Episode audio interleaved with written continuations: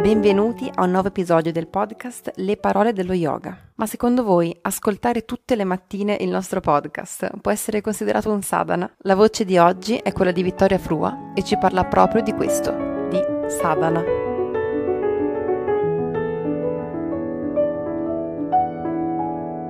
Oggi sono qui a parlarvi della parola sadhana. Sadhana, volendo partendo dall'origine, è la disciplina spirituale che consiste nella pratica di moksha, vi dirò cos'è, ovvero la liberazione, fatta con regolarità e concentrazione. Detta in parole povere, cosa significa? Dice che nella filosofia orientale si riferisce ad una disciplina spirituale quotidiana, però non è specifica ad una singola attività. Spesso nei miei tanti anni di pratica yoga, quello che a me arrivava è che la sadhana erano solo le asana, le pose che io facevo sul mio tappetino e per cui o avevo fatto quello o quel giorno io non avevo partecipato in quello che era il mio percorso di crescita. Viceversa, la pratica spirituale quotidiana è un complesso di pratiche, volendo rituali che vengono in tutti i giorni ed è proprio questa regolarità e eh, la concentrazione che viene portata a quello che facciamo che rende qualsiasi attività che noi facciamo parte della nostra sadhana. Forse certi di voi hanno già sentito parlare di quello che viene chiamato in inglese walking meditation, ovvero che io posso fare una meditazione in passeggiata, ovvero che l'attenzione dove io vado ad appoggiare la mia attenzione mentre cammino è nel passo, in quello che sento, nell'aria che ho sulla faccia, nel percepire percepire come cambia il mio respiro in momenti diversi della mia passeggiata e questo viene definito una forma di meditazione e per cui anche questo che porta alla mia crescita, che coltiva la mia attenzione, che è una cosa che faccio con regolarità, può far parte di quello che viene chiamato sadhana. Per cui, ripeto, non significa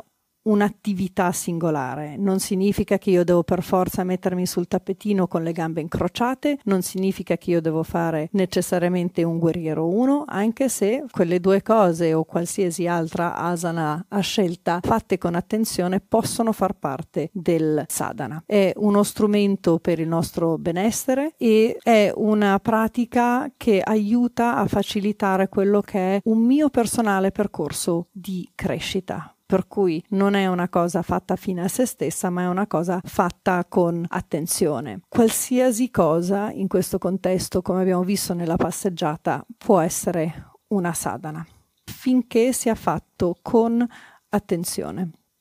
Per cui cosa potrebbero essere degli aspetti del portare una sadhana nella tua quotidianità? È una questione forse di essere presente alle mie sensazioni, ai miei pensieri, le mie parole, le azioni che faccio. Per cui è anche un aspetto di come io posso essere cosciente e fare delle scelte consapevolmente. Può essere un momento in cui mi rendo conto o una pratica in cui costantemente volendo ci ricolleghiamo in questo senso alla mindfulness o molte altre pratiche sotto l'enorme ombrello dello yoga che non vengo tirata verso dei rimpianti del passato ma che viceversa vivo e accetto il momento per quello che è. E lascio andare quello che possono essere delle aspettative e accetto, abbraccio quello che possono essere gli aspetti dell'incertezza della mia vita. Per cui vedi come queste parole effettivamente possono fare di qualsiasi cosa una sadhana. Per cui una sadhana che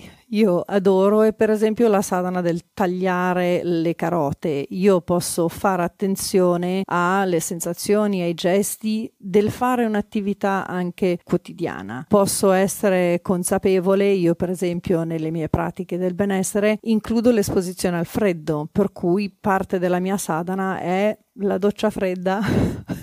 Lo dico ridendo perché tutti mi credono pazza, che io faccio tutte le mattine. Per cui la sadhana è una cosa che forse anche grazie agli insegnamenti di John Kabat-Zinn che ci arrivano dal mondo della mindfulness, sono cose che ci accompagnano in tutta la nostra vita. Non sono semplicemente cose che io vado a fare eh, sul tappetino, ma possono essere delle pratiche come quelle che faccio e quelle che offro di il modo in cui assaporo un cioccolatino, il modo in cui godo del cibo che sto in quel momento assaporando e mangiando. Possono essere la l'attenzione che porto a come sto seduta e anche al modo, forse questo molto più ovvio, al modo in cui respiro ma non solo quando sono coinvolta su una pratica, sia quella che io faccio da sola o che sia una pratica guidata sul tappetino, ma in momenti della vita, per cui dopo aver eh, rincorso un tram o quando sto andando in bicicletta, per esempio, mi rendo conto di quando inizio a respirare con la bocca e io personalmente per un lavoro che sto facendo sulla longevità porto particolare attenzione ad assicurarmi di continuare a respirare anche quando sono sotto sforzo in bicicletta semplicemente attraverso le narici. Per cui in un certo senso la pratica della sadhana è un modo in cui io mi conduco nella vita, è uno stile di vita, è anche il modo in cui io gestisco, esprimo le mie energie e le mie emozioni facendo attenzione a dei portando attenzione ed essendo consapevole delle azioni che io prendo nella mia quotidianità. Spero di averti dato sufficienti spunti perché tu possa rendere questa pratica realmente tua perché quello che rende una cosa sadhana per me forse l'esposizione al freddo è troppo fuori dalle tue corde e per cui tu scegli qualcos'altro per te stessa o te stesso. E quindi lasciare spazio perché la tua pratica di crescita che sia realmente verso una liberazione dai vincoli della nostra umanità, questo è il percorso il, verso il moksha, non dobbiamo necessariamente arrivare fin qui, però indubbiamente nel nostro percorso di crescita ogni cosa può essere uno strumento attraverso il quale possiamo sviluppare una pratica di consapevolezza che ci rende coscienti delle nostre scelte nella nostra quotidianità. Buona pratica.